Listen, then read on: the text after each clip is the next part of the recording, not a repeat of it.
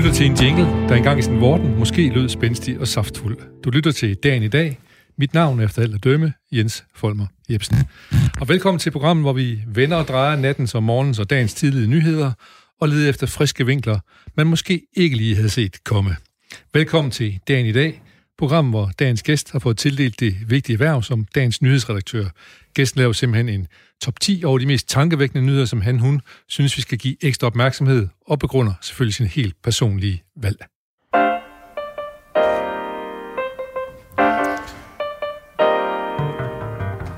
Ja, og når dagen i dag byder vores gæster og vores lytter velkommen, så gør vi det selvfølgelig altid med en herlig sang på læben boudé, da bouda, da bouda. Topé, boda, bo, vida, boda, bo. Peyo, tira, tira. Pep, ba, ba, de, do, be, ba, ba, de, do, da, ba, ba, de, do, be, ba, ba, de, do, da, ba, da, boudé, ba, da, ba, boudé. Ja, så fik vi denne mandag aften i gang på en ret så festlig måde med øh, Antonio Carlos Jubim, og festlig skal det også være, fordi vi har en festlig gæst i dag. Dagens gæst er nemlig Jan Skovby, som er chefredaktør ved Aarhus Stiftstidende, eller Stiften, som det bare hedder nu, ikke? Jo. Det er jo nærmest en, en hvad skal man sige, en degradering af dig, fordi øh, vi har været nyhedsredaktør i det her program. det er jo, du er jo chefredaktør, det må være over nyhedsredaktøren, ikke? Jo, det er det. Det Ja. er over, men, men, men det er jo fedt at få lov at, at, Og lave radio. og at lave radio. Det er altid fedt, men det er Ja. også fedt at få lov at vælge nyheder. Det, det er jo det, jeg gjorde for noget tid siden, inden jeg var chefredaktør. Ja, netop. Ja. Og det er altid sjovt. Det er jo egentlig derfor, man oprindeligt blev, eller jeg blev i hvert fald oprindeligt blev journalist. Det var for at få lov at, at være med til at bestemme, hvad skal vi have af nyheder, og hvordan kan vi præge Ja. det billede. Så det er sjovt nok at få lov at vælge lidt. I dag som chefredaktør, så, så skal man vel mere mene noget om noget, ikke? Jo, altså, det du, skal jeg. Du skal jo skrive, du sidder nede og skal skrive dagens leder hver Ja. dag, mere eller mindre. Jo, jeg skriver i, hvert fald flere gange om ugen øh, dagens leder. Jeg mener, hvad, hvad mener avisen om Ja. dette emne? Det kan være ja. alt lige fra borgmesteren og hans øh, øh, evne til at huske at sige sandheden, når han står foran, foran pressen til, øh, til øh, Jeg coronaen synes- eller AGF, eller det kan være hvad som helst. Jeg synes, du har fået fat i en historie om borgmesteren her, som, øh, som øh, citerede øh, sund, det store sundhedsvæsen for at sige, at det var en god idé at lukke festugen, uden at de nogensinde har gjort det. Det er nemlig rigtigt. Øh, Jakob stod frem. Jakob Bundsgaard, Jakob skal huske, Bundsgaard, skal borgmesteren i Aarhus, ja. Der var pres på ham fra alle sider, fordi øh, manden lukkede jo, om torsdagen lukkede han jo stort set års ned. Sagde til folk, bliv nu hjemme, I skal arbejde hjemme, I skal lade være med at bruge bussen, I skal simpelthen primært fise hjem, som vi gjorde i foråret, og så, når der er festuge om 14 dage, så må I gerne komme Så ind til Aarhus slå- Så slå løs, må I gerne tage løs, bussen, ja, ja, fordi ja. det corona smitter over, man ikke når der er festuge. Nej. I hvert fald, han ikke af, øh, fået aflyst øh, festugen på det tidspunkt. Øh, og det presset steg og steg og steg, steg. Og så sidst så melder han så ud, at nu havde sundhedsmyndighederne så sagt, at nu øh, var det en god idé at lukke festugen ned. Problemet var bare, da vi så bad om at få lov at se øh, det papir, hvor det stod, at sundhedsmyndighederne anbefalede det, så var det en mundtlig ting. Så ringer vi til sundhedsmyndighederne og siger, er det rigtigt? Ja, det var faktisk rigtigt, de havde haft en, en dialog, men der var absolut ingen anbefaling endnu. De, de har ikke krav Nej, til det år, som det var der ikke noget. gøre Det kom så eller- først øh, sidst på eftermiddagen. Ja. Så igen kan man sige, det var, jeg synes, det var det rigtige, Jacob øh, Bundsgaard gjorde. Ja. Det var en rigtig beslutning at træffe, men lidt som da Mette Frederiksen glemte at fortælle, at det var altså ikke var alle myndigheder, der bakkede op om det her med at lukke landet ned. Det var en træf, beslutning, hun traf. Ja. Så gjorde Jacob Bundsgaard det samme. Så det, du siger, det er, stå, stå nu ved. Stå Det- nu ved. I har en magt, og I Yes. bruger den. Ja. Yes, det må man kunne forvente, at øh, byens borgmester han er, han Ja. ja. er mand nok til at gøre. Ja. Men det er vel også sådan, at, øh, at det, det, hvis man skal ud og sige noget upopulært som, øh, som øh, magtperson, så er det jo rart, hvis man kan dække sig ind under det, nogle andre, nogen, der har sagt det. Ja, det må være dejligt at sige. Det er ikke noget, jeg vil. Det, er- det, det kan risikere at blive upopulært. Det er ikke mig. Ja. Det er de andre. Ja. Men sådan, sådan, er, sådan, Sådan er- det dur bare ikke. Sådan er det ikke, nej. Sådan dur ikke vores politikere. Nej, De må, vi må kunne stole på, når de siger, jamen det her det er noget, jeg ikke gør, fordi jeg tror, ja. det er det rigtige. Ja. Så det, det kan man respekt for. Så kan Ja. det godt være, det ikke er det rigtige. Det er jo, det er jo derfor, vi valgte dem. De får træffe nogle beslutninger. Ja. Det må de gøre, og ikke øh, lægge ansvaret over på nogle andre. Og som Johannes Andersen flere gange har sagt i nogle af de programmer, vi har lavet her, så siger han, husk nu, politikere er jo lægemænd.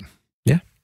Så Det er de kan, selvfølgelig kan de tage fejl. Det, selvfølgelig ja, kan de det. Vi har valgt dem, fordi de har en mening om noget, eller en holdning til et Yes, vi har en holdning. Til, jeg har, vi har valgt dem, fordi de skal træffe beslutninger på vores vegne. Ja. Det er det, de er valgt Ja, for. ja, Det skal de gøre. ja. Er det svært at have en mening om noget sådan fem gange om ugen? Sådan, fordi de skal jo, det skal jo sådan skarp, skarpskåret de meninger, man skal have. Jo, Det skal fordi, helst. fordi det, som du siger, det tegner jo avisen. Det gør de. Ja. Altså, jeg, da jeg overtog for fem, godt og vel fem år siden, der havde den øh, holdning, at Aarhus skal være, og lederne skal være øh, meget skarpe. Det skal være sådan, at folk, de må selvfølgelig altid sige, nu mener han noget igen. Øh, det var da jo dejligt, ham er enig med. Ja. Men de må lige så gerne sige, nu mener han noget. Jeg plejer aldrig at være enig med ham, nu skal jeg læse, hvad han mener om det her. Ja. Fordi man skal kunne spille bold op på sin avis. Man skal kunne blive klogere, eller man skal kunne sige, nå okay, sådan kan man måske også se det, men jeg mener nu noget andet. Ja, ja. Det eneste, man ikke må, det er at sige, nå, der er ingen holdning bag det her, det er sådan en gang lige om larm frem og tilbage. Så, så man må aldrig blive ligegyldig? Aldrig blive ligegyldig. Nej. Og derfor bliver holdningerne jo også ofte noget mere sort-hvide, end, end hvis man sidder og har en dialog om det. Det er nødvendigt, ja. der er ikke ret mange linjer at skrive det på, og folk skal kunne reflektere over, er jeg ja. egentlig enig eller uenig ja. i det her. Så jo, en gang imellem kan det da godt være svært, men altså hvis man men er også professionel jo på en eller anden måde. Ja, ja. Jeg, jeg kan jo godt lide, jeg elsker jo diskussioner og, ja. øh, og meningsudvekslinger. Jamen det er godt, dem skal vi nok få nogle af ja, ja. så, øh, men øh, men øh, jeg synes, det er vigtigt, du siger det med, at man aldrig nogensinde må blive ligegyldig. Så kan det godt være, at nogen er sure på en. Men, men øh, så, øh, så er der en eller anden dynamik til stede i hvert fald, ikke? Ja, det er præcis. Ja. Altså, jeg har jo levet, jeg har jo nærmest skabt min karriere på, at folk skulle være sure på mig. Altså, ja. jeg dækkede AGF i rigtig, rigtig mange år. Al den tid, hvor der var elendighed øh, ude på Fredensvang, der havde jeg fornøjelsen af at skrive om dem. Og øh, det gjorde jeg tit, og kritiserede dem også i, i kommentarer meget, meget ofte, når de fjordede ja. rundt og fyrede træneren på et herretoilet i Vejle, hvad det ellers gjorde. Ja. Øhm, og det betyder, at ikke fansene, i, altså mange af dem hader mig jo stadigvæk, at godt jeg er der og synes, at øh, det er min skyld, det er gået så dårligt så mange år. Fordi øh, byens avis, stiften, skal være solidarisk med byens hold, ja. AGF. Det jeg mener eksempelvis deres direktør derude, at når man, som byens avis skal man også bakke op om byens fodboldklub. Det gør vi faktisk også. Vi skriver ufattelig mange... Øh, jeg vil også sige, det er hovedparten af ja, i hvert fald sportsstof. yes, yes. Øhm, og det er jo fordi, der er, når vi laver sådan nogle undersøgelser, så vil folk gerne læse. Jamen, ja. Så er der flere, der læse om AGF, end ja. alle andre klubber, og alle andre idrætsgrene til sammen i Aarhus. Ja, men det betyder ikke, at man skal være ukritisk over for... Øh... Det er det værste, man kan gøre, ja. og det er ikke at gøre klubben en tjeneste. Nej. Det er, det er restens opgave at være vagthund og stå på tæerne af dem, der, der bestemmer. Ja. Det gælder også, ja. selvom AGF jo ikke er på den måde er samfundsomvæltende, øh, omstyrtende eller vigtig ja. på den måde, så betyder det noget for mange mennesker. Ja, en stor kulturting i Aarhus, jo, I kan man sige. Ikke? Ja, ja. Og folk har investeret deres sparepenge ja. i, i foretagendet derude. Men det er, for, måske er det også sådan her, at... Øh, at øh, hvis nu bare ikke vinder nogle bronze, og måske vinder sølv, eller vinder en kamp i Europakoppen, så bliver de heller ikke så sure på dig, hvis du kritiserer dem. Det er jo tit, hvis man er presset i forvejen, ja. og så kommer nogen og kritiserer en, så slår man fra sig, ikke? Det er helt tydeligt. Ja. Vi kan se tilfredsheden med sportssiderne øh, svinger efter, hvor godt det går AGF. Ja. det, det, det, er, det er lidt komisk. Sådan er det. Godt. Godt, Jan. Vi fik uh, lige sat nogle ting på plads her. Vi kommer til, til at snakke noget mere omkring nogle samme ting, men nu skal vi i gang med de uh, 10 nyheder, du har valgt uh, for os. Men vi skal lige have lidt rygvind, og det plejer vi at få det her lille groove her.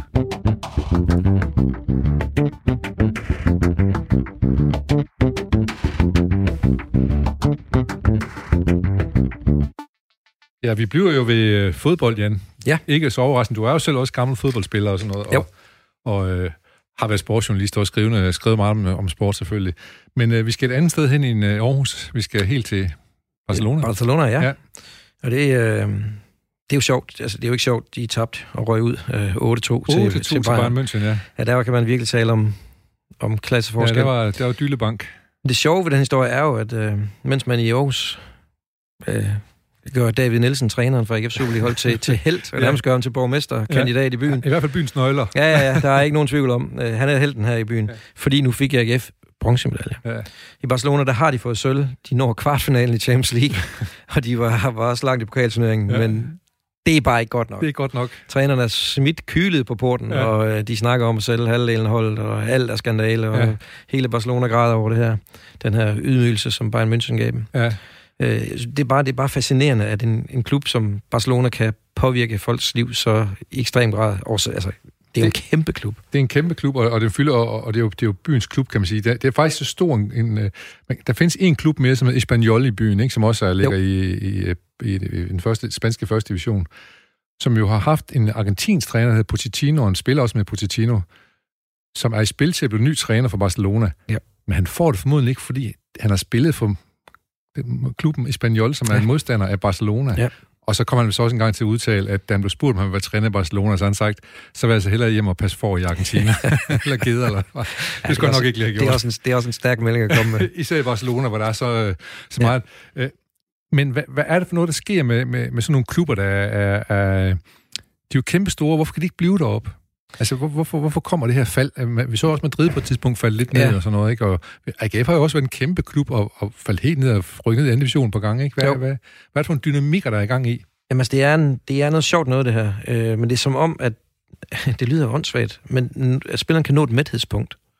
Altså, det her, det er jo fremragende fodspillere. Og de har jo den bedste af dem alle. De har ja, den bedste, ja. den bedste spiller, verden nogensinde har set. Ja.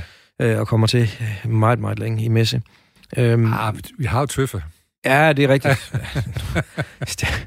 ja, man må aldrig glemme Stig. øh, det må man ikke. Men øh, hvis bortset fra ham, så er Messi det største, verden har set. Og, øh, men selv ham, altså, han har også virket lidt, lidt træt, træt på det seneste. Ja. Altså, det, det og, vil du, også, og vil du kritisere klubbens præsident også? Det har han også. Ja. Men det er fordi, Messi er jo så stor nu, så selv præsidenten, han er jo ingenting i, i Barcelona. Nej.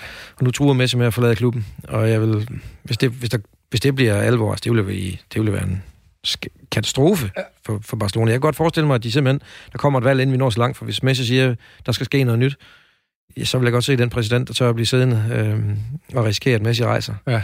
Men der sker bare det, at spillerne de bliver simpelthen øh, de bliver mætte, og, og, og har man et rigtig godt, succesfuldt hold, så er man måske også lidt for lang tid om at få skiftet ud. Altså, nogle af dem bliver jo lidt ældre, og, og jeg kan ikke huske nogen klub, der sådan bare konstant ligger deroppe på toppen. Nej. Det er det, der sker, fordi Barcelona har jo mange penge, og kunne jo godt øh, have skiftet ud noget tidligere. Det er ja. bare som om, at man har en periode, altså Real Madrid har også haft det, de havde sådan et, et superhold med den nuværende træner Zidane på, hvor ja. så vandt de alt i en periode. Ja. Men så tog Barcelona over, så vinder de alt i en periode. Ikke? Manchester United har ligget i toppen i England i mange år under Ferguson. Øh, da han ja. så stoppede, han havde nu nok set, at, ja, det, det var det rigtige tidspunkt at stoppe på. Ja, de blev gamle, nogle ja. spillere der. Ja, så dykkede de ikke, og nu er Liverpool så kommet igen efter lang tid væk. mange år. Efter selv, lang tid væk, ja. selv AGF-forhold er det jo mange år at være væk fra toppen ja, af fodbold. Ja. Så det går sådan lidt i, øh, i bølger. Altså det er vel kun, øh, hvis man kigger i Tyskland, så er det sådan, Bayern München er vel det eneste klub, jeg sådan lige kan komme på, der bare har ligget i toppen. De vil holde sig i top, top 3 ja, de sidste, sidste 20 mange, år. Sådan noget, ja. Ja. Øh, og, og hvor, hvor, så pilen den peger sig altid mod træneren. Jamen det gør den jo, fordi man kan, altså, det, det er jo, de spillere, der koster så mange, mange milliarder. Og man kan jo ikke skifte hele holdet ud. Men træneren, den kan man altid skifte, han kan skifte ud. Ja. Men burde uh, træneren, nu har han så været så fort, uh, kort tid, ham her, det hedder Kiki Setien, han, er, han har ikke været det så længe, så det er svært at, at, at beskylde ham for, at han ikke har lavet generationsskifte, kan man sige. Det er rigtigt. Men burde man ikke have været inde, og, og så man burde have været i gang med et, et generationsskifte noget tidligere? Jo, og, det burde man. Ja. Det burde man. Og det er jo, men tit så, ham han virkede simpelthen bare fejlkastet fra start ja. af.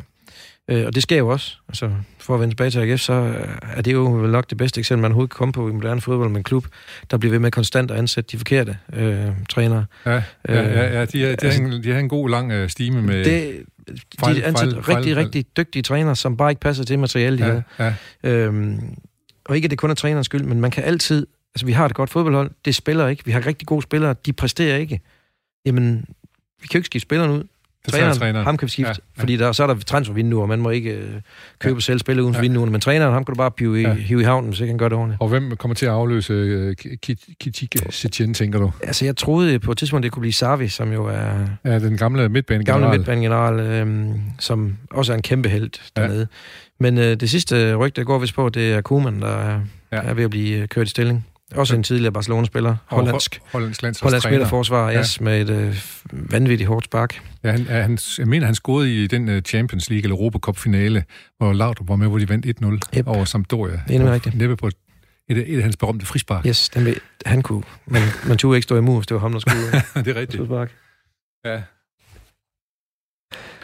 Godt. Øh, jeg, jeg kan godt lige tænke mig, nu har du den ikke med, men jeg synes lige, øh, når vi er i gang med sporten, så skal vi også lige øh, øh høre lidt omkring øh, øh, i går, hvor øh, Fuglsang... Forgårs, ja, Jakob Fuglsang, ja, ja. ja. Altså, Jakob Fuglsang er jo en mærkelig cykelrytter. Ja. Øhm, han, øh, eller mærkelig, men han, han, han har tidligere nogle gange blevet skrevet op til, nu skal det være, nu er det hans i Tour France. Og så flopper han alligevel.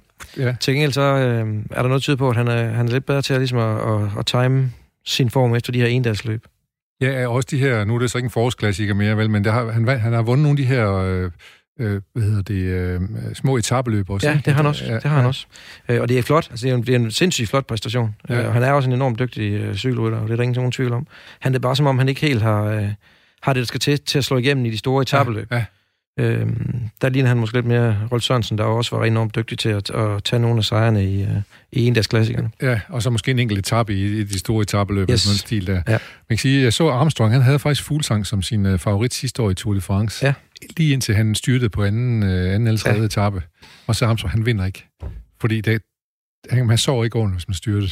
nej, nej. Så kan det altid et eller andet sted, der går, når man ligger. Sådan, så. Jamen, altså, man må bare tage den af for de cykelrytter. Ja. Altså, hvor du ser nogle af de få spillere, hvis de lige bliver, bliver berørt lidt i en takken, så falder de om, så bliver skudt. Ja, det minder mig om Neymar måske, for eksempel. Ja, Neymar, Neymar er det bedste eksempel. ja. Men uh, hvorimod nu de cykelrytter, de ryger jo igennem pigtrådhegn og får ja. flænse tøjet op, og så sætter de sig op på cyklen og cykler videre med krav, bræk kravben og en, og en halv hånd eller ja, et eller andet. Ja. Det, det, er, det er sådan nogle, det er nogle seje gutter, det der. Vi så lige øh, desværre i, i løbet, som øh, Jakob Fuglsang vandt af en af de helt store nye kommende stjerner i Vanderpol som 20-årig fyr. Han kørte lige over kanten på en bro der i går. Ja. Og han kom så ikke op og stå, men han var lidt træt af det, for han var helt sikker på, at han havde vundet det løb. han vil gerne i gang igen. Men, men det, er også, det er også vildt nok ud over en bro. Det er jo en sindssyg... Altså det er, de er helt sikkert dopet, mange af de der. Det er der ikke nogen tvivl om, det har de været hele vejen, og det er, Ja. jo, det er jo noget skidt noget. Men nej, hvor må man tage hatten af, fordi de går igennem. Ja. Altså for at forestille dig at skulle køre øh, 6 timer cykelløb op ad bakke Og i det her vejr. i det her sindssyge vejr, Ja. ja. og så øh, skynde dig hjem og sove, Ja. og så stop næste morgen, så gentager du det, kunne hjælpe med. Tre uger i træk. Vi har, vi, I den stol, du sidder, har vi jo lige tidligere haft øh, øh, Jakob øh, Sørensen, som øh, er fotograf, tager rundt til nogle af de her løb og fotograferer. Især hans, hans favoritløb, det er jo Paris-Roubaix, mm. man tager rundt og, og tager billeder til sit engelske cykelblad og sådan noget. Har du nogensinde været til nogle af de her store cykelløb, eller? Jeg har ikke haft fornøjelsen af de store cykelløb, desværre. Nej. Jeg har kun fulgt dem på skærmen, når Jørgen Let har siddet og talt om Ja. ja. franske slotte og oste. øhm, øh, men jeg synes, det er fascinerende. Jeg synes, Ja. ja. de er virkelig dygtige. Ja. Ja. Det, det tog altså lidt af det, dengang vi havde alle de her dopinghistorier, Ja. fordi da vi Renke og, øh, og Sylle og de her, de blev nappet allerførste gang, der kunne man jo hurtigt hurtigt se, at nu er det dem, der bliver sønderbukker, men det her, det gælder altså alle. Det gælder hele banden. Fordi enten, enten det, eller så havde øh, det her cykelhold til præsteret at samle øh, otte enormt dårlige cykelrytter, der bare øh, havde dopet sig til det, fordi, fordi de var ikke bedre end de andre. Nej. Når man ved, at det her doping jo øh, forbedrer din præstation Ja. ja. med Ja. ja, 10-20 procent, så var der jo ikke rigtig andre muligheder. Enten så var de andre lige så dopet, Ja. ja. og det viste de sig jo, det var Ja. de jo også. Og det er formodentlig et spøgelse, som du siger, stadigvæk øh, øh, er i feltet på en eller anden I måde. hvert fald naivt at tro, at det ikke er der med. Øh, vi øh, lytter til dagen i dag, og øh, jeg har besøg af, af Stiftelses øh, chefredaktør Jan Skovby, som øh, har valgt 10 tankevækkende nyheder fra det seneste lille døgn. Du vil nå til nummer 9, Jan. Ja. Eller fra nummer 2, som altså nummer 9. Vi tager den bagfra. Jo. Ja. Som man siger. Og øh, det er øh, den her øh, historie fra Instagram om, ja. øh, om de blodige selvskadebilleder, som ligger der. Ja. Der var en TV2-udsendelse for efterhånden lang tid siden, et års tid siden, tror jeg det var, der påviste, at, at der er sådan nogle grupper, hvor de her øh, stakkels ofte piger, der, der laver skade på sig selv, fordi de har det øh, elendigt.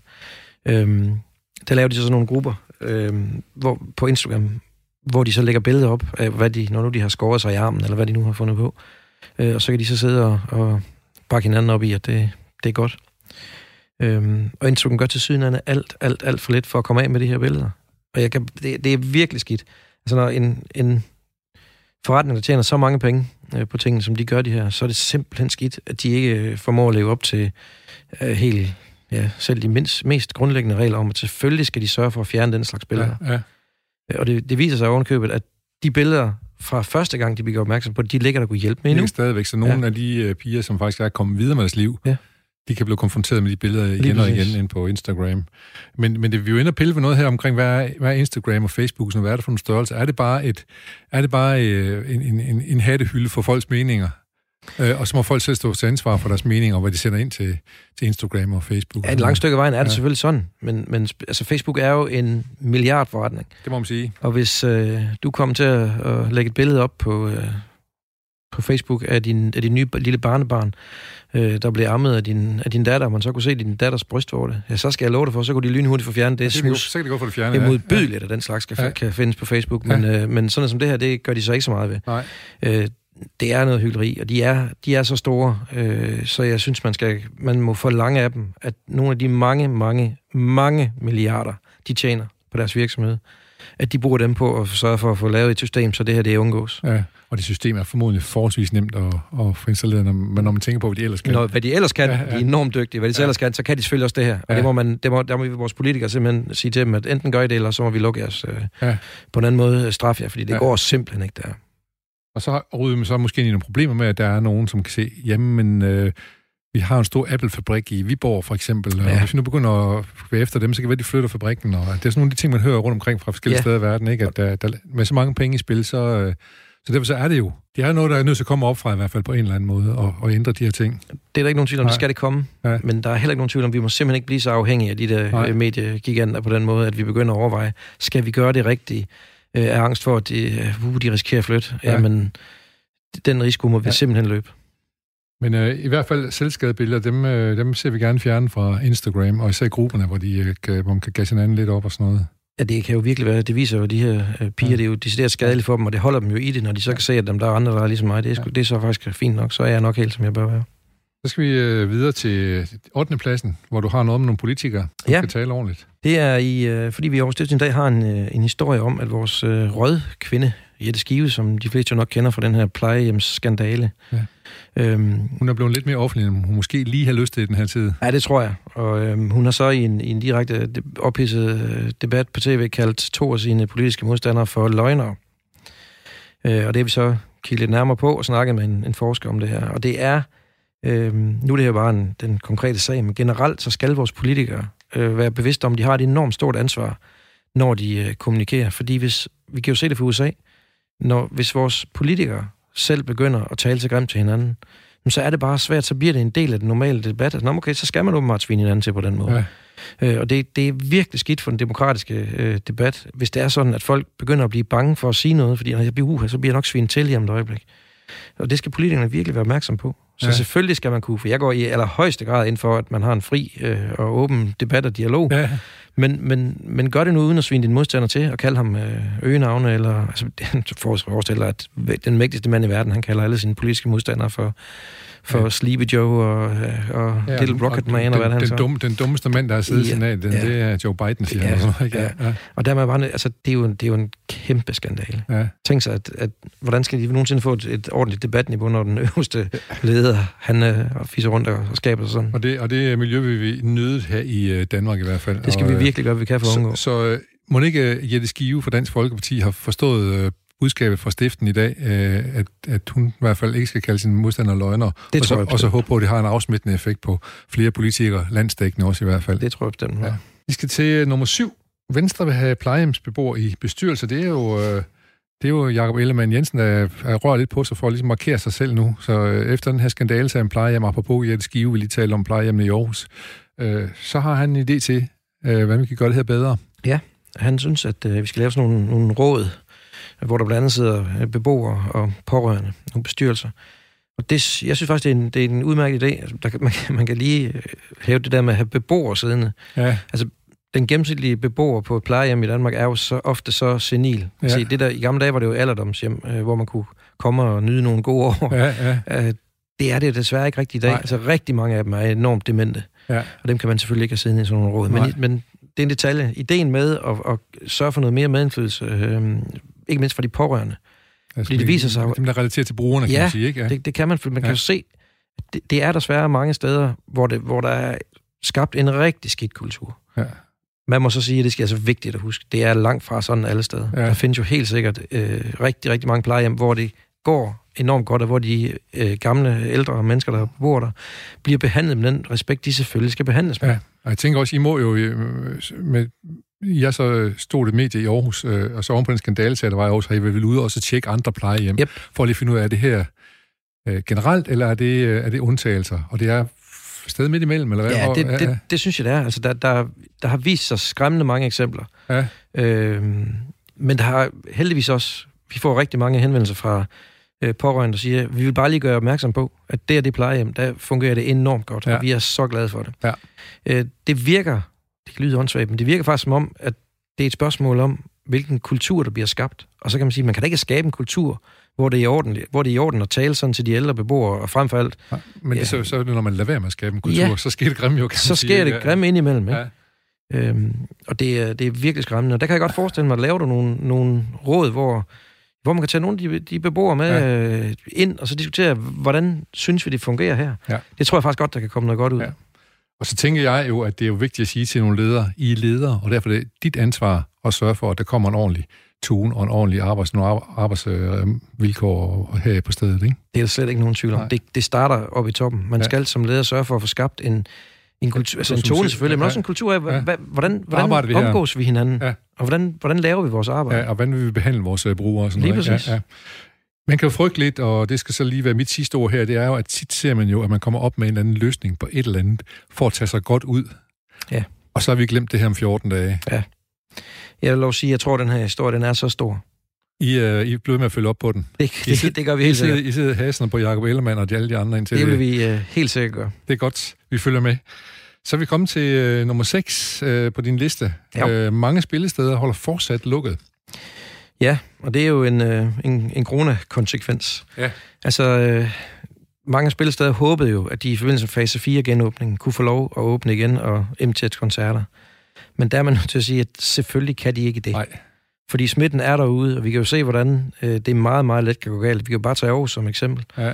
Øh, hvordan en, en enkelt gruppe, øh, hvor der pludselig kommer sygdomsudbrud, så nu er det jo rigtig mange steder i byen. Ja. Og når man ved, at de der koncerter, hvor folk står tæt sammen, synger med og hopper og danser og sveder og er småfulde, øhm, det går bare ikke. Nej. Men når det så er sagt, så er vi så nødt til at hjælpe de her spillesteder. Og det er egentlig lidt, øh, det grund til, at jeg har taget den med som nummer 6, det er fordi, øh, jeg synes, politikerne var enormt gode til lynhurtigt at komme ud og lave nogle hjælpepakker. Men når vi så får de her lokale udbud, som vi har fået i Aarhus nu, som vi har haft i, øh, i Ringsted øh, blandt andet, og, og tidligere også i Nordjylland, så er vi nødt til at gøre noget ved det her. Så er vi simpelthen nødt til at prøve i endnu højere grad at lukke byen ned. Og det er det, vi har gjort i Aarhus. Ja. Nu er alt jo nærmest lukket ned igen. Så må, øh, så må staten simpelthen få lavet nogle, nogle hjælpepakker rettet imod de her. Altså i Aarhus øh, var restauranterne eksempelvis øh, jo endelig de jo åbnet igen, og det gik rigtig godt. De var ved at hente noget af det for tabt ind øh, fra foråret. Det var ved at hente det her over sommeren. Men efter øh, vores borgmesters udmelding om, at nu skulle øh, folk gå hjem og arbejde, og nu var der corona igen i Aarhus, jamen der er antallet af, af gæster på restaurationerne jo styrtdykket. Så ja. nu bløder de jo big time igen, det her. Og der er vi simpelthen nødt til hele vores... Altså, vi er nødt til at rette nogle hjælpepakker og sige, jamen når det her sker i nogle områder, og vi er nødt til at lukke dem ned, så er vi nødt til samtidig som politikere at være med til at, at, at hjælpe øh, de her områder med noget økonomisk støtte, fordi hvis ikke vi gør det, så får vi den her, så er der nogen, der siger, jamen, ah, skal vi nu også lukke helt ned? Ja. Kan vi ikke lade, lidt, kan vi Ja. ikke lige lade være? Nej, det kan vi Det er vi ikke. ikke. Nu lukker vi ned. Nu lukker ja. vi ned, Ja. og så gør vi det effektivt, men ja. så hjælper vi også økonomisk. ja. Så øh, hvis det var dig, der var statsminister, så ville du sørge for, at der kom noget økonomisk hjælp til spillesteder og lignende, øh, som blev lukket ned nu her. Vi er nødt til at kende, at vores, Regionalt. Ja, vi er nødt Ja. til at kende, at vores kulturliv er simpelthen øh, bløder big time, og det er virkelig vigtigt. Altså, når corona nu forhåbentlig snart er besejret, Ja. så dur det jo ikke, at vi skal kigge tilbage på kulturliv, der totalt ligger i ruiner. Ikke helt spillesteder, ikke helt den samme historie, men i Toronto var det jo en stripklub, som, øh, hvor Ja. der var en ejer, der havde corona. Det er Og også der- en form for kultur. Det er en form for kultur, og, der, og man frygter så, at 550 gæster har fået corona, hvis, fordi at den ene mand så har haft, eller i hvert fald haft mulighed for at sprede, ja. Sprede det. Så, så det, er jo ikke, det er jo ikke for sjovt, at man lukker et spillested eller andet for eksempel. Det er fordi, det, det kan sprede sig jo ikke. Det kan sprede sig, og det så vi også fra, fra Sydkorea, hvor de ellers havde fået godt styr på det. Der var der en enkelt mand, der fik smittet. Jeg kan ikke huske, om det var 30 eller 40 Ja. mennesker. Øh, og hvis de der 40, de så også bare går ud og smitter et par stykker hver, ja, så, ja, så, så har vi balladen festen i gang, ja. må man sige, ja. Jeg så nemlig lige, der var også en, øh, en kirke i Syd, øh, Sydkorea, hvor, som, hvor de smittede rigtig meget øh, Ja. internt, så det er lidt noget hø.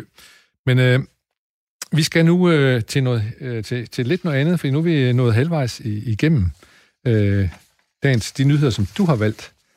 Øh, og så skal jeg så finde øh, mit papir, så jeg kan sige det, jeg har valgt. Men det kort lange er, at det er jo sådan, at man skal huske, og når man øh, laver sådan et program som det her, så skal man huske sit lille religiøse bidrag. Vores, det kommer her. Vi skal jo gerne tilfredsstille dem, der mener, der er for lidt af den, den, af det religiøse i Danmark i almindelighed, og i det her program i særdeleshed, dem vil vi så prøve at komme lidt i møde nu.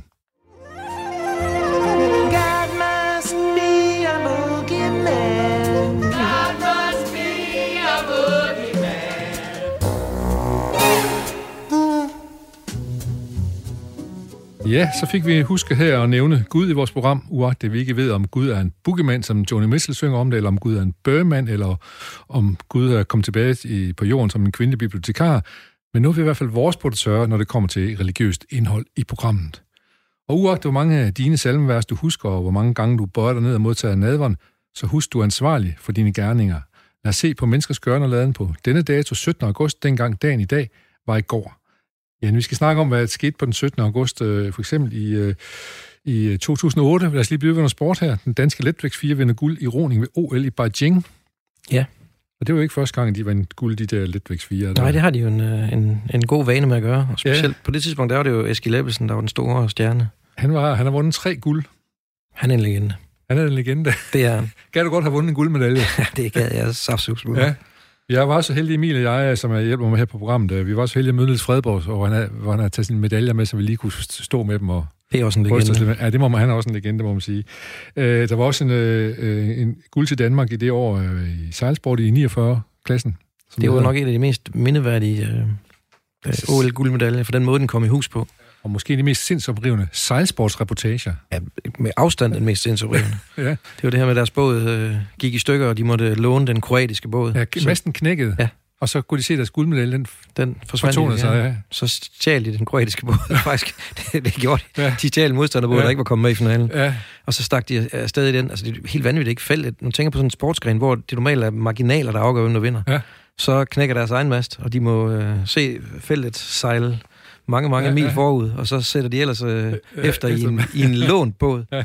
og alligevel vinder de ikke. Altså, det, er jo, det, er jo, det er jo sådan et jamen, godt bevis på det modsatte af Formel 1 eksempelvis, hvor det jo er den, der har den, til syden den, der har den bedste bil. Ja. Øh, der, de lånte simpelthen stjal en anden båd, og, Og var så- alligevel stadigvæk øh, så dygtige, at de kunne vinde ol ja. Det, det er det- fantastisk. Det var, det var, en, uf- det var en uforglemmelig øh, ting, det må man, det må man sige. Øh, så må man også sige her, øh, hvad skete ellers den 17. Øh, Rudolf Hess, Hitlers stedfortræder under 2. verdenskrig, begår selvmord i sin celle ved at hænge sig i en elektrisk ledning. Han har siddet spandafængsel i over 40 år.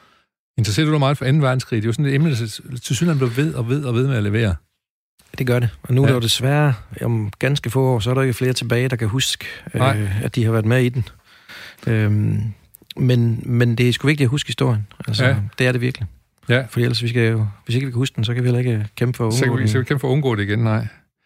Øh, så er der en her, som måske øh, øh, er lidt ind i din verden. Det er i 2006, på den 17. august. Der er der en ny gratis morgenvis 24 timer, der blev husstandsomdelt i dele af København og Aarhus. Ja, det var jo starten på, øh, det kan de fleste nok huske, den her gratis aviskrig, hvor Ja. der blev delt gratis aviser ud på hver gadehjørne Ja. ja. i større byer. Ja. En øh, spændende tanke, men også en vanvittig tanke. Altså den her krig, den kostede øh, det danske dagblad over 3 milliarder kroner. Hvis man tænker på, hvor mange gode former for journalistik, og hvor meget udvikling man kunne have lavet, hvis man i stedet for at bekrige hinanden. Altså nu hører man i hvert fald folk, der sidder og siger, vi har ikke tid og råd til at lave øh, øh, graverjournalistik for Ja, eksempel. Det kunne ja. man måske have brugt nogle af de her penge på. Det kunne have lavet rigtig meget grav journalistik for 3 milliarder. Hvorfor sker det her? Er det en udlandsk tendens, som kommer til Danmark, eller er det, øh, er det sådan, øh, fordi at, at her i Danmark, så, så, så bliver man sådan, nu gør de det, som vi også gør det, så kommer nogle andre, altså, så, Ja, så det er jo gasser den man sig selv op. det er den her idé om, at øh, når der noget lykkes andre steder, så må det også kunne lykkes her hos os. Øh, og i- selve ideen med at få, få gratis aviser ud til, til rigtig mange mennesker, er jo også fin. Altså, jeg håber jo, kæmper jo en kamp for at få folk til at, at holde og læse en avis. Ja. Og det er virkelig svært i dag. Øhm, og man kan jo håbe, at fik folk en gratis avis, så kunne det også virkelig begynde at betale for det, men sådan går det jo absolut ikke. Hvis man kan få noget gratis, så vil man ikke betale for det. Nej. Øh, Så det var jo virkelig halsløs gerning her, og det var, vi begrigede hinanden på jamen, kryds og tværs, så Tværs, det var, det ja. var, Det var grimt. ja, det var grimt, og det var så dyrt. Ja. dyrt og decideret torskedumt, at Ja. ja. Øh, ja, der var, jeg tror, der var rigtig mange, der gerne ville gjort den beslutning om i hvert fald. Ja. 2003, en dansk soldat blev dræbt den 17. august under, i Irak under skudveksling. Det er den første danske tab under udstationering i Irak. Det er jo også noget, som... Der er mange, hvad hedder det, veteraner, noget, der kommer hjem fra de her krige, som har, som har det hårdt nu her. Det, øh, Ja. ja. det er der desværre. Og dem har vi nok heller ikke altid været dygtige nok til at, Nej. at hjælpe, Nej. hjælpe videre. Fordi hvis man snakker med nogle af dem, der har været dernede, øh, og hører hvor nogle forfærdelige ting, de har været udsat for. Altså normalt, hvis man er øh, soldat og bliver sendt i krig, så må du bekæmpe dem, du, øh, du, du er i krig med. Ja, Men øh, eksempelvis danskere, der bliver sendt til Balkan, øh, det er jo sådan en mærkelig fredsbevarende ting. Altså, de må ikke skyde Så på de nogen. må ikke skyde på nogen. Nej. Så de måtte faktisk overhovedet ikke tage part i krigen. Så det vil sige, Nej. når der kom løbende nogle øh, kroater ned imod deres lejr og bankede på døren og sagde, luk os ind, luk os ind, øh, for nu kommer serberne og slår os Ja. ihjel, så må de ikke engang lukke dem Nej. ind. De måtte stå og kigge på, hvordan de slagtede, ja. til at slagtede ja, ja, Ja, de her øh, stakkels kroater, kvinder og børn, Ja. slog gravide kvinder ihjel og slappede, strattede deres mave op og trak Ja, ja. Øh, de ufødte børn ud af dem. Når du står derinde og kigger på det, og ikke må, ikke må, Ikke må gøre, gøre noget, noget, ja. det, det er jo klart, det påvirker dig så sindssygt. Det strider mod alt det, du har Ja. ja. lært, at nu skal jeg hjælpe dem, der har behov for hjælp. Og det, det må du ikke. Her må du stå og kigge på det. Meningsløshed i 12. potens, eller et Ja, eller andet stil. og den fald, meningsløshed, det påvirker ja. dem jo, mange af dem Ja. jo forfærdeligt i år efter. Og der synes jeg måske, vi har været, jeg synes faktisk, vi har været alt, alt, alt for svage til at erkende, at her er nogle mennesker, der, som vi har ovenikøbet sendt dem ud. Ja. Og når vi kommer hjem, så lader vi dem mere eller mindre Ja. ja. gå i hunden. Det, det, kan vi ikke, det kan vi simpelthen ikke være bekendt. Jeg havde besøg af en vikingeforsker her den anden som sagde, at da man sendte vikingerne ud, der var det, det største, man kunne, det var at få lov til at gå i krig, og måske endda miste sit liv på krig og sådan noget. Og så siger hun, at dem, vi sendte ud i krig, de har ikke haft det på samme måde. Øh, de har ikke, øh, der har ikke været sådan et, et æreskodex, øh, som de kunne vende sig mod, når de kom hjem og, og blev modtaget som helte. De er jo nærmest sådan, oh, ja, bum, bum. Det, det, det, altså, der kan man sige, at amerikanerne kan mange ting. Øh, Men de kan det med flag og det kan de. trutter og de sådan kan det der med, ja. jamen, de kan det der med respekt for dem, der har kæmpet for deres land. Ja, ja. Det går de jo voldsomt op i. Ja. Jeg tror faktisk godt, at det kan, det kan gøre noget for dem, der har været i krig, og så er de, når de kommer hjem, så ved- ja, ja, oplever de, at, at vi takker dig for det, det du har offer, gjort. du har ja, gjort. landet, ja, ja. Det gør vi jo ikke i Danmark. Altså, det det, er jo ikke sådan, at, du er ikke sådan, du, du rejser op og klapper, og så kommer sådan en ind i tog. Nej, nej, men det var lidt det, hun også nævnte, som uh, hun siger, at der er mange af de veteraner, som har faktisk henvendt sig til hende for at lære nogle æresbegreber osv. Ja. Nå, vi har en lille smule travlt, så jeg kan lige skynde mig at sige, at 17. august, der, der stopper keniansk fødte Wilton Kipketer sin karriere. Han var jo en stor 800 meter løber, må man sige. Det må man sige. Og øh, det var også i 2015, 17. august, det danske fodboldlandshold lammetæver England med 4-1 i parken. Der er Ja. ikke nogen af os, der rigtig kan Nej, huske... øh, det, Men måske, jeg kan spørge Emil, om han lige vil kigge uh, 2005 4-1. England, Danmark, England 4-1. Hvem scorede egentlig i den kamp i 2005? Var det den, hvor Martin Jørgensen pludselig gik banjo og scorede to mål eller sådan noget? Eller var det i. England, han gjorde det? Det får vi at vide lige om lidt. I hvert fald skal vi lige nå at sige her, at den 17. august øh, i 1998, der måtte vi sige farvel til Raquel Rastani. Ja. Stor sangerinde, som jeg er sikker på, at dine forældre i hvert fald har sunget omkvædet. det tror jeg også, det Mange af hendes omkvæd. Og så er det så også den 17. august, at øh, hvis vi kigger sådan på, den, på, på hvem der blev født, så er det i dag en macho-dag. Det var jo Robert De Niro, David Crockett, Sean Penn, Jim Courier, den amerikanske tennisspiller, som er født den her dag. Og, skal jeg så også lige huske at sige, Mae West. Ja, det var en, Det var en flot øh, mand. Det var, ja. ja. Mae West var måske ikke flot, men hun er der et eller andet i hvert fald. Godt. Jan, vi skal simpelthen videre nu på, vi skal op og ride på den her bølge.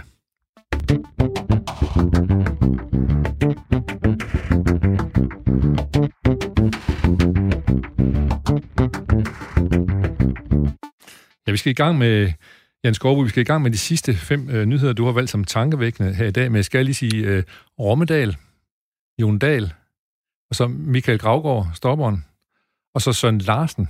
Husker vi? Er det hvem husker Søren Larsen i dag? Tidligere gæffer. Tidligere AGF, ja, han var lige inden øh, slutnærmskarrieren i AGF, Ja, gjorde han ikke det? Ja. ja. Og øh, hvem scorede for England, det var jo nok... Øh, jeg, jeg gætter på, at det må have været Rooney, måske. det tror jeg, det var faktisk et godt bud. Det var meget godt bud, ikke? Vi vandt i hvert fald fire. Det er ikke så tit, vi gør det. Vi skal i gang med dine øh, sidste fem nyheder her. Novo sender øh, diabetespiller på gaden i øh, Danmark. Øhm, Novo Nordisk er jo et stort dansk Stor, kæmpe dansk firma. verdensfirma. Yes, yes. Og det her vil kun få deres aktier til at stige yderligere. Ja, og de er, Øhm. vel, de er vel på, næsten på niveau med, øh, nu snakker vi før om, om, om Google og Facebook og sådan noget der, de er vel for medicinbranchen, der er de vel nærmest næsten lige så store som nogle af de, de største inden for. De er kæmpe, kæmpe Ja. store. Det er de. Og, Ja. og deres aktier er selvfølgelig noget af det, man, man skulle have købt for nogle år Ja. siden, så havde man været en rig mand i dag. Men Ja, man der er mange dumme ting, vi ikke har gjort. Der er mange gode ting, vi har, mange dumme ting, vi har gjort, og mange gode ting, vi ikke har gjort. Ja. Yes, og det er det jo en af dem. Ja. Øh, nu har de så fundet den her øh, pille, som jo gør, at dem, der har øh, diabetes 2, som hvis jeg husker ret, så er det sådan noget som øh, type 2, så er det øh, 250.000 eller den retning i Danmark. ja. Så det er mange. Øh, det er mange alene i Danmark, Kan man gerne. øh, der nu kan tage en pille i stedet for at skulle rende og stikke sig. Øh, og på verdensplan er det jo... Jamen, Milliarder. ja, ja, det er i hvert fald... Det, det, det, det, vi snakker om beløbet, er jo mange, mange milliarder. Ja, ja. Øh, jeg læste her for øh, ny, nylig en, en, en bog, der havde en spændende teori om, at øh, måske ønsker de her medicinalfirmaer slet ikke at opfinde noget, der kan helbrede det her. Men bare Fordi- lige dæmpe det lidt. Ja, fordi Ja. det er så stor og big business for dem. Altså, hvis du havde noget, der tjente, du tjente øh, adskillige milliarder på om Ja. året, er man så, hvor er incit- incitamentet så til Ja, at opfinde ja. noget, der kan fjerne det? Ja, måske, jeg så lige øh, ham manden, der opfundet vaccinen mod polio. Han stillede sig frem dengang i 50'erne, hvor det var og sagde, det her er opfundet for folket, jeg skal ikke have nogen penge for det her. Vi skal ikke, vi skal ikke, have no, vi skal ikke tjene penge på det Ja. her. Han har nok fået dyler bagefter. Ja, det har han formentlig. Men, Fordi polio er jo væk nu. Ja. Det er hans skyld. Ja, Og så kan men- vi ikke sende piller til dem mere. Nej, men det er jo lidt som, når nu nogen opfinder, det kommer vi til lidt senere, det her med vaccinen Ja, ja, ja. ja. mod corona, ikke? Men, men det er da fascinerende, at der er noget, og det er selvfølgelig samtidig skræmmende, fordi det er jo et, et eksempel på, at vores, den måde, vi lever vores liv på i dag, at vi, øh, vi lever usundt, når Vi så mange er- får type 2 Og vi er diabetes. afhængige af, med, bliver afhængige af medicin. Ja, det gør vi. Ja. Det gør vi. Men, øh, men det er jo godt, at de samtidig øh, gør noget, der gør øh, diabetes liv så Ja. meget lettere. ja det, det må man Det må, sige ja man, øh, det må man sige. Og så hører du også til en generation, som øh, blev, fik forebyggende vacciner i skolen mod kopper og mod Yes. diverse ting, og en Yes, yes. sukkerknald med et eller andet. Sukkerknald sådan og noget. nogle, Ja. ja. nogle, nogle tryk her Nogle på huller her skulderen. i på skulderen. Ja. Øh, men øh, vi, vi kommer til at snakke mere omkring øh, medicin dernede, så øh, Ja. lad os gå videre til øh, din fjerde plads, Jens Skovby. Hvad har Yep. du der? Jamen det er, at Danmark de bruger øh, 15,4 millioner kroner på at få migranter til at rejse frivilligt hjem fra Balkan. Ja. Så vi taler om nogle af de her stakkels mennesker, som er flygtet herop i, øh, i, i, i håbet om at komme ind i Europa og få et bedre liv. Ja, fra, formodentlig fra Syrien og Pakistan, måske Ja. nogle steder der, hvor der, Ja, hvor der er nok krig. også og, en, en del Ja, Afrika-flygtninge. ja. Øh, flygtninge. øhm, og det er jo virkelig et svært spørgsmål, det her. Ja. Fordi vi kan jo ikke bare åbne Europas grænser og lukke alle ind, der gerne vil ind til os. Lige sige, de, de, de, de sidder jo ikke i Danmark, dem her, vel? Nej, nej, nej, nej. De De, sidder- Balkan, sidder på og kan Balkan. ikke komme videre. og kan ikke komme fordi, videre. Fordi grænserne er bum Yep. lukket. lukket. Øhm, det er jo mennesker, som, som så de er jo i desperate, og nu sidder der øh, og drømmer om at komme ind til i vores, få vores fede liv. Ja, Øh, det kan de så ikke, vi kan ikke lukke dem ind, og de er ikke, åbenbart ikke flygtninge nok til, at vi vil lukke dem ind.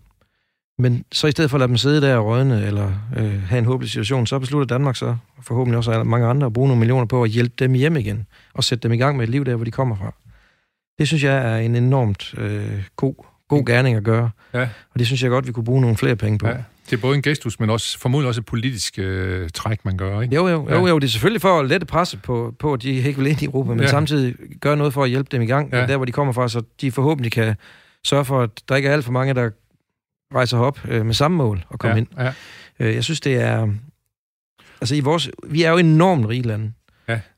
Det kunne vi gøre noget mere i det her. Vi kunne godt ja. gøre noget mere for at hjælpe dem, og det er vi simpelthen nødt til at erkende, hvis vi vil undgå, at vores lande bliver, grænser bliver bestormet af fattige mennesker, der vil have del af vores rigdom, så er vi nødt til at gøre noget mere for at hjælpe dem der, hvor de er. ja. Og det, er, det siger man jo også tit, vi må hjælpe dem der, hvor de er. Ja. Men her blev det i hvert fald, nu blev det i hvert fald også sat beløb på, hvad vi hjælper lige præcis de her flygtninge med, eller ja. De her immigranter med. Ja. Ja. Og det synes jeg faktisk er positivt. Vi hører Ja. rigtig meget negativt om, om, om flygtninge konstant. Der bliver ja. set på dem. Vi er ret gode til, også det må jeg også tage en del skylden for, vi er ret gode til i medierne at finde øh, de negative historier om Ja. ja. dem her. Her er en god positiv historie, det, øh, det synes jeg er en fornøjelse. For en gangs Ja. Vi må nok øh, øh, se, at øh, øh, vi er nok et land, som, øh, som består efterhånden af flere hudfarver her i Danmark, kan man så Ja, roligt sige. Ja. Det gør vi heldigvis. Øhm, så nu skal vi til noget mere politik. På din tredje plads, der kan jeg se, at der står navn. Morten Østergaard, Ja. radikals formand. Altså, Morten Østergaard er valgt her i Aarhus, så jeg kender ham jo vældig godt. Han, Ja. er, en, øh, han er en, på mange måder, synes jeg, øh, fornuftig mand, der har nogle øh, gode holdninger. Øh, den her gang, der er han så bare lige... Øh, det gør de radikale også en gang imellem.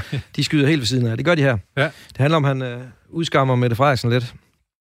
Øh, fordi øh, hun udskammer somalierne, mener Morten Østergaard. Ja, Det er den her historie om, at, øh, at i Aarhus i øjeblikket er der jo meget corona, og en, den her smitte startede så til synlande i den somaliske gruppe. yes. Og der mener Morten Østergaard, det kan man simpelthen ikke tillade sig at sige. Nej. Og det, synes, det er selvfølgelig noget pjat.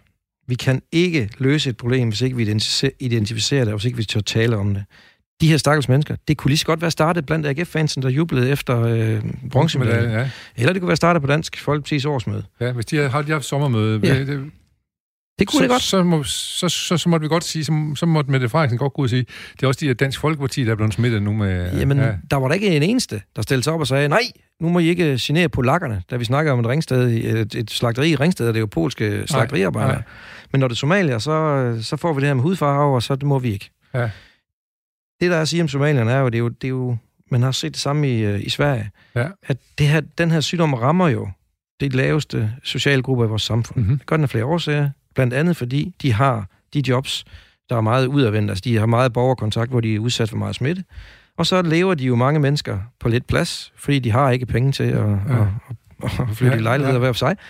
Øhm, så de er ekstra udsatte for det her. Man sige, smitten har gode øh, Den har enormt forhold. gode forhold. Den Ja. er, som en sagde en anden dag, den er, smitten er jo fuldstændig farveblind. Ja. Den går efter alle. Ja. Men der er bare i en gruppe her, er der nogle ting, der gør, at de er mere udsatte. Der er nogle betingelser, Det som er vi- gør, der er Yes. fest for de der og det er vi simpelthen nødt til at tue snakke om. Vi er nødt Ja, til at ja. tue og sige, det er sådan her, det er startet her. Hvorfor er det startet Ja. her? Og hvordan kan vi undgå, at det starter i nogle af de, øh, opstår i nogle af de andre grupper? Ja. En del af forklaringen er åbenbart, at, øhm, at de var til en fælles begravelse, hvor der Ja. var 500 mennesker Ja. samlet. Jamen, så må vi så gøre noget for at undgå, at det sker igen. Og så Ja. må vi lovgive imod det, hvis det er det, der skal til. Ja, det er klart. Men når man har sagt A, så må man også øh, på en eller anden måde sige B, og så øh, øh, at man må sige, at øh, loven gælder også for den, uanset om du er somalier eller hvad du er. Vi Ja. skal ikke være 500 mennesker til en begravelse, hvis vi kun må samle 100 for eksempel. Nej, Øh, og så, men så må man måske også sige, øh, hvis nu Mette Frederiksen er gået ud og sagt, de har nogle boligforhold og nogle arbejdsforhold, som gør, at de er mere udsat for den her smitte. Vi må gøre noget ved de forhold, så det ikke sker her igen. Så har Morten Østergaard formodentlig tænkt, fint, fint nok, så er det okay at sige sådan noget. Ja. Problemet for Mette Frederiksen er jo, at, at den her fremmede ikke fjendske, men meget fremmedkritiske Ja, holdning, partiet har taget inden for de sidste par år, det var fordi, de kunne se, at Dansk Folkeparti, de stak af med alle, alle alle deres på det. stemmer på det her. Ikke? Ja, Så hvis de ville øh, tilbage og have magten, ja, ja, øhm, så var de simpelthen nødt til at anlægge mere indre, indre, øh, indvandrerkritisk vinkel, ja, på, eller politik. For hvis ikke de gjorde det, ja, så ville de, ville de blive ude i Dansk Folkeparti. Ja. Ja. Og det har de jo gjort, og derfor er hun nødt til at være enormt hård på det her område hele tiden. Jeg Ja. synes dog, hun har ret i, vi er nødt til at, at at tale om problemet. tale om problemet, men selvfølgelig skal hun som statsminister for det her land, og hun er jo også statsminister for, øh, for, for ja, hele landet jo også, Ja. ja. også dem, der bliver ramt af corona. Lad være med at, altså, hun skal gøre, hvad hun kan for at, at dæmpe ned og for Ja. at komme med den her forklaring. Ja. At det her er, det er der en årsag til. Det er jo ikke, fordi de er somalier, det er ikke, fordi de er dumme eller onde mennesker. Der er bare en ting, der har gjort, det har ramt den somaliske gruppe. Ja. Og det skal vi simpelthen turde tale om. Er det ikke også... Øh, må, vi bliver også nødt til at tale om, der også på universitetet faktisk var en, øh, Ja. et, et, et pænt udbrud, ikke? Ja. Men det er jo klart, at går man, sidder man nede i bussen, så kan man jo ikke se, om ham, man sidder ved siden af, er, er universitetsstuderende. Man Nej. kan formentlig godt se, om han er...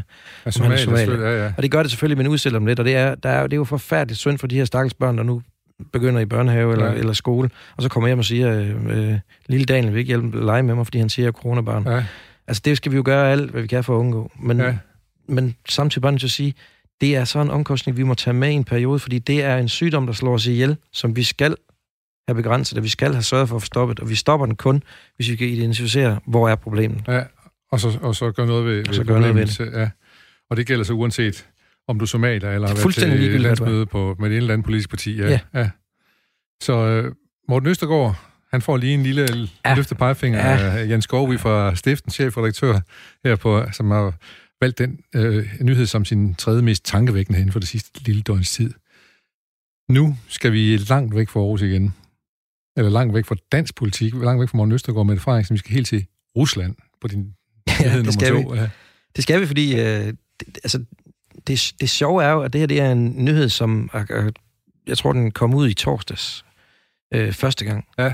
Men den blev ikke rigtig tillagt nogen betydning. Det er sådan en, øh, nej ja, i øvrigt, øh, så skal jeg lige slutte radiovisen af, efter jeg har sagt en 3-4 ikke ret vigtige ting med. I øvrigt skal jeg lige slutte radiovisen af med at fortælle, at øh, Putin lige har meddelt, at vi har lavet en vaccine imod corona. ja.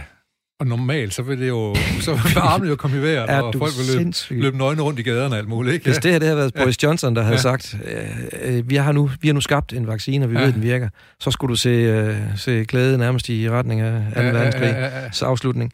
Øhm, men det er jo, fordi vi ikke rigtig tror på ham. Ja. Men nu har han så åbenbart tænkt sig at begynde en masse øh, vacciner i sit land. Ja.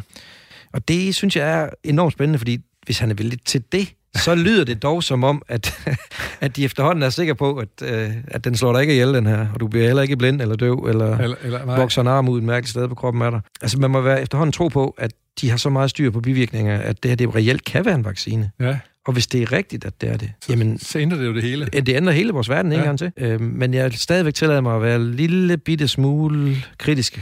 Hvorfor er vi skeptisk? Ja, men du skal igen være skeptisk over for ham derovre. Han er, han er ligesom, han er ligesom, nej, han er jo endnu værre end Trump. Ja, Øhm, man kan jo ikke stole på det, de, det har vi set gang på gang, at de, det kan være propaganda, der kommer ud af munden Ja, på dem. Men ja. der er jo der jo noget, der tyder på det. Så de virkelig vil det, sætte det her masse vacciner i gang. ja, Jamen så vil man jo forhåbentlig i løbet af no time kunne se, at smittetrykket i Rusland falder til ingenting. ja. Og at øh, de holder op med at dø af det. Og hospitalerne bliver, Hospitalerne kan igen behandle normalt Yep, syge. Ja, Yep, yep, yep. Ja. Så er det virkelig en sindssygt vigtig nyhed. ja. Men, men jeg er lidt... Fordi WHO kan jo åbenbart ikke lige få lov at se, hvad det er for noget vaccine. Nej, nej. Så er det, man skal være en lille smule øh, bekymret. Ja. Ja. Men det er klart, hvis han har opfundet en vaccine, så sidder han måske også og tænker, det, det kan jeg godt tjene en skilling Jeg på. kan godt tjene lidt på, ja, og, og, og tage mig godt ud over for min befolkning. Og Ikke mindst Ja, ja, fordi der er sikkert, der er også øh, folk, der begynder at internt i Rusland, der ikke er så vilde med Putin jo og sådan noget der. Så der, hvis, hvis han nu lige kan dæmpe det lidt ved at, at sige, at han har fundet en vaccine. Jeg er ret sikker på, at Trump ville... Hvis vil det er virkelig glad. rigtigt, så ville han være lidt bitter over det, at, ikke det, ham. at det ikke er ham, der har fundet Ja. ja. Det kunne nok have sikkert ham Ja. ja. genvalg. Jeg tænker også, vi er skeptiske lidt, fordi vi ved også øh, fra, fra, fra før Berlinmurens fald i 89, at øh, Rusland og Østtyskland, og det var så Sovjetunionen dengang, de øh, vandt flere guldmedaljer med i WHO eller sådan noget, fordi at de havde brugt øh, livsfarlig medicin til deres uger, sportsuder, ikke? Jamen, det er det, der er lidt sjovt ved det, ikke? Eller Ja. sjovt, men det tragiske ved det, de er jo fuldstændig iskolde. Ja. Hvis de kunne vinde nogle medaljer, så var de bedøvende ligeglade med, hvad de proppede i deres udøver, ja. og hvor meget skæg kvinderne fik, og, Ja. Ja. og hvor, hvor, Skid med det personlige, bare, bare fædrelandet. Bare de, fædrelandet øh, kunne. Ja, ja. og derfor kan man også godt være lidt, lidt bekymret over, hvad er det her, hvad gør det her? Altså, Ja. har de virkelig testet det her? Det er jo, det er jo kommet så sindssygt hurtigt. Vil du tage sådan en vaccine der? Nej, det kan jeg garantere dig ikke. hvis nu pusen stod uden for døren her, så med sprøjten, så er den, Jan? Nej, men jeg vil sige, folk mig, prøv lige at gå ud og se, om, øh, om der sker noget ved, at du lige... Øh, Og hvis jeg tager den Ja, først, så- ja, så kan mødes vi lige om 14 dage igen. Nej, det, det, det skal man selvfølgelig passe på med. Ja. Ja. Men, men det, er da, det, er, vi- det er en potentielt vanvittig nyhed. Vi er sundt skeptiske, men øh, Ja. alligevel også lidt imponeret over, hvis det kunne være rigtigt. Det her ligger jo lidt i forlængelse af, at øh, en engelsk undersøgelse viser, at næsten en tredjedel af englænderne, de vil ikke have en vaccine, hvis den kommer. Ja, det, er, det er helt vildt, det der. Ja, Det er noget af det værste ved Jeg elsker konspirationsteorier. Jeg synes, de er helt vildt spændende. det er de også. altså eksempelvis har vi nogensinde været på månen. Altså, Ja, ja, der er jo, der er jo ja. mennesker, der har spillet halvdelen af deres Ja. ja. liv på at argumentere for, at vi aldrig har været der. Ja, og laver, Øh. og laver Hillary Clinton øh, ab- aborter under en pizzabar i øh, et eller andet sted. Og sådan noget. Lige ja, præcis. Altså, det er nogle sindssyge ting, men de Ja. er virkelig fascinerende, og Ja. ikke mindst for at finde ud af, hvordan opstår Ja, sådan noget. opstår sådan ting, ja. Øh, så der, der er Vi god får, bund. vi får se. Ja, Ja. Hvis der kommer en vaccine, der er godkendt af de danske sundhedsmyndigheder, så tager jeg den. Jamen, det er faktisk skræmmende, at der, at der er nogen, der simpelthen ikke vil tage de vacciner, Ja. ja. fordi de er bange for, øh, ja, men det kan jo, fra naturens side, det er jo nok bedre ikke at gøre det. Ja. Nej, altså, Nej, det, det er, der det er det jo ikke. Der, der, ja, hvis du vil dø, så ja, lige præcis. øh, chancen og, og det er lidt skræmmende, at der er ja. jo så mange, der gør det. De udsætter Ja. deres børn for, Ja. et af de udsætter deres børn for det, men de udsætter jo også alle de her nyfødte børn for potentiel smitte- smitterisiko. Ja, ja, ja. Jeg så øh, for eksempel Nora Djokovic, den kendte øh, øh, tennisspiller, er jo en af dem, som ikke vil have vacciner overhovedet. Men har så også haft sygdommen, kan man så sige, i den her omgang. Og lige den her sygdom, ja. ja men han vil ikke, han vil ikke have vacciner, fordi Nej. det, Men det går nok det- grimt ved ham. Det, det er forfærdeligt. Øh, Jan, vi skal videre til du, du, du, du, du, din nummer et tankevækkende nyhed her på Yep. det seneste. Jamen det er fordi, den nyhed her, den er vi tilbage i dansk politik. Den handler jo om, at øh, nu er Mette Frederiksen til synligheden klar med et udspil om, hvordan vi får sendt Arne på pension. Ja, det var det, de lovede til valget sidste gang. Arne skal hun. lidt tidligere Ja. på pension, andre, hvis han er Yep. slidt ned. Ja. Og jeg indrømmer blankt, at jeg stiller mig op i køen, så det der, det er, det er valgflæsk. Det, det Ja. får hun ikke igennem. Nej. Øh, nu er vi dog ved at tydeligheden ved at komme så langt, at der kommer et lovforslag. Øh, det spændende ved det her er bare, at det er svært at se, hvordan Mette Frederiksen skal finde sit flertal. Ja. Den røde del af, af Folketinget er ikke overraskende. Selvfølgelig klar på det her og siger, at det er det eneste fornuftige. Ja. Men støttepartiet, de radikale, så er vi tilbage i Morten Østergaard, øh, siger, at det, det, det skal de ikke. Det Det vil de det vil ikke, de ikke, nej. Han vil hellere bruge nogle penge på grøn omstilling. Så skal hun ud og, og hente sit flertal, de her sidste stemmer, et andet sted. Og der er to muligheder. Et, Dansk Folkeparti og Nye Borgerlige. To, øh, de konservative. Ja.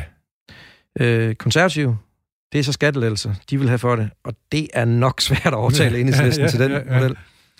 Den anden øh, mulighed er jo, at hun kaster sig over Dansk Folkeparti øh, og til dels Nye Borgerlige, men de vil jo kræve massive stramninger på, på indvandrerområdet, hvis man overhovedet kan lave flere stramninger. Ja, ja, det, vil, ja. det vil de kræve. Ja. Øh, og det er jo heller ikke sikkert, at enhedslisten, eller det er ret sikkert, det vil enhedslisten ikke gå med til. Nej. Og hvor, hvor efterlader det så Mette Frederiksen? Jamen, det, hun sidder jo på trods af det her med alle trumferne. Ja. Fordi hvis det her er så vigtigt for hende, for hun gik jo til valg på det, Ja. At det er et emne, der, så vidt jeg kan vurdere det, er stort nok til, at hun kan udskrive valg, hvis ikke det går igennem. Hun kan godt sige, at det her det er så afgørende for vores fremtidige øh, velfærdsstat, at det her vil vi have igennem, så vi ikke tager et valg. Og hun står jo også med gode meningsmålinger. Og så er problemet, Ja. ja. at de borgerlige, som jo så øh, ellers skulle kaste nogle stemmer i hendes retning, de kan ikke tåle valg lige nu. Fordi Nej. hvis de får det, så bliver de jo fuldstændig pulveriseret, og Mette Frederiksen får øh, 53 procent af stemmerne, ja. eller en bizarre, ja. det gør hun ikke, men hun får men rigtig mange. Hun får pænt op. pænt op, 38, 35, da hun stod ja. til sidst, ikke? Øhm, så de kan ikke risikere et valg. Så hun kan sådan set komme med næsten hvad udspil hun vil. Og så er der et eller andet del af den borgerlige blok, der er nødt til at falde En- til patten. En af dem begynder at ryste på hænderne af din... Øh, Det gør de. Man kan så lige præcis sige, at de konservative er måske ikke dem, der er aller øh, størst risiko for at vil falde til patten endnu, fordi de står rent faktisk til øh, en fordobling. Ja, ja. Så, men, men, men Dansk Folkeparti, det er jo ikke lige et valg, de Nej, øh, ligger nej, de af lige nu. nej. Så må ikke, de vil øh, slås op på, at det er dem, der har reddet øh, Arne. Så du tror, Arne han får sin pension? Det tror jeg, men der er en ting, der er ekstremt vigtigt i det her. Og jeg at kaste op over den her læflen for øh, Arne og, og alle de her, øh, der er, de Ja, er fysisk ja, ja, ja. nedslidt. Fordi den er jo ramt, den er jo tænkt til, til mennesker, som, er, som har dårlige knæ, fordi de har været brolæggere, eller har dårlige ryg, fordi de murer. fysisk, fysisk skader. Selvfølgelig skal de gå på førtidspension, men hvorfor er det de mennesker, der så har haft et kontorarbejde? Tag nu en journalist eksempelvis. Der sidder en af mine journalister og har været øh, stresset og ikke længere klarer det her daglige deadline-pres. Så er han i min verden lige så meget berettiget til en, en tidlig pension, som Arne er, fordi han har ondt i knæene. Ja. Det mangler vi, og det kan simpelthen ikke passe, at de laver en, en lov, der er rettet mod en bestemt vælgergruppe, fordi de stemmer på dem. Det synes jeg er helt grotesk, hvis det sker. Men lad os nu se, hvordan, hvor den ender. Det er godt. Det kan så være, det den Dansk Folkeparti, de har indflydelse med det. Siger, vi skal også lige have journalister med. Der Ja, nu er ikke så meget journalister, det er jo bare et eksempel. Jeg det det er helt men- galt, at akademikerne... siger, ja, ja, ja, Jamen, at dem, ja. at akademikere ikke kan stå på samme måde. Så slutter vi som sædvanligt med en lille herlig øh, Bossa Nova. Og jeg skal jo sige øh, tak til dig, Jan, fordi at du øh, lige forlod din redaktørpind nede på stiften. Selv tak, det var en kæmpe, kæmpe fornøjelse. Absolut i lige måde. Og øh, ønsker god dag derude til jer alle sammen. Og så kan jeg sige, at det her program det kommer på podcast, og øh, det er produceret af Paseo, og vi kommer igen i morgen.